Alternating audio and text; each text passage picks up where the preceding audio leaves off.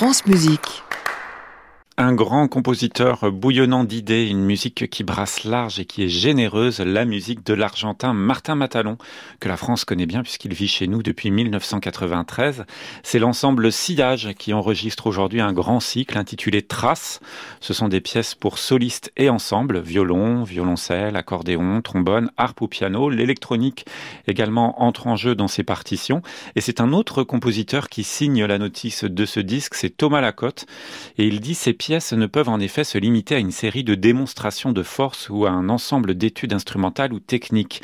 Bien sûr, la virtuosité y a sa place, ainsi que l'exploration de la palette sonore et des gestes propres aux six instruments auxquels ce disque est consacré, mais il y a aussi une distance prise avec un certain héritage musical.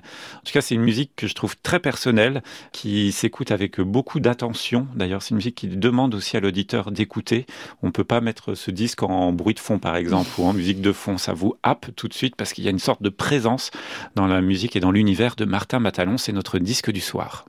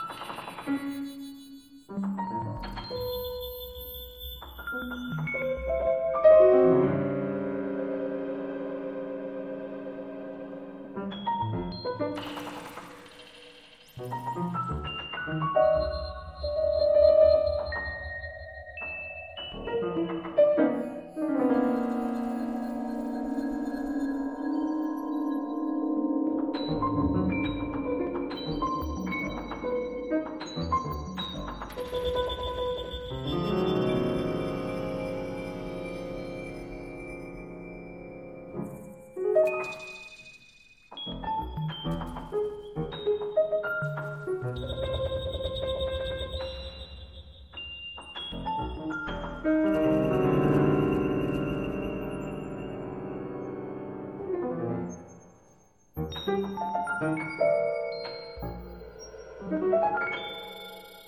you.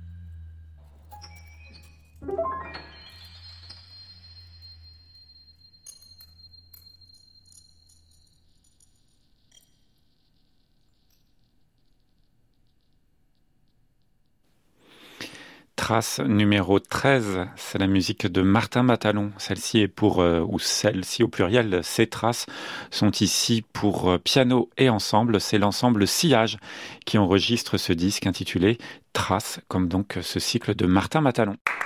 À réécouter sur francemusique.fr.